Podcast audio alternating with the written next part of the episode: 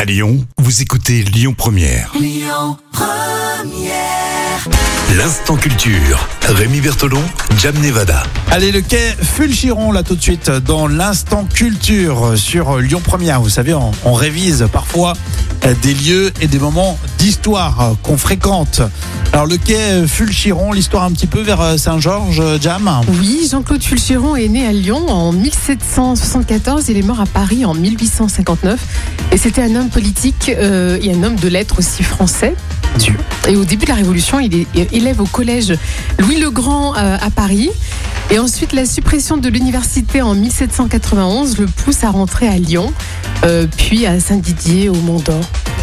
D'accord, c'est Et son parcours. Voilà, il se lance dans la littérature, il a écrit plusieurs tragédies dans le genre classique et dont plusieurs sont reçues à la comédie française mais se sont euh, toutefois jamais jouées. Ah, d'accord. Ouais, c'est étonnant. Donc, c'est-à-dire que les textes sont reçus, mais pas interprétés. Ouais, voilà, c'est ça. Ok, je savais pas que ça se présentait comme ça. Et ensuite, il devient député du Rhône en 1831, en 1834, en 1837, en 1839. Ouais, il cartonne, là. Ouais, il en député. cartonne. C'est un sacré- C'est un député, ouais, ça, ça marche, ça marche. Il a adoré ça. ouais. faut dire qu'il y avait des, des réélections hein, souvent. hein.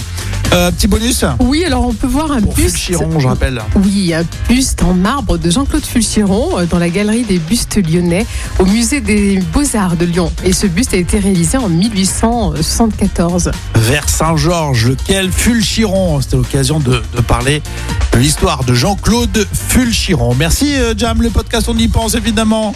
Lyonpremière.fr. Écoutez votre radio Lyon Première en direct sur l'application Lyon Première, lyonpremière.fr et bien sûr à Lyon sur 90.2 FM et en DAB+.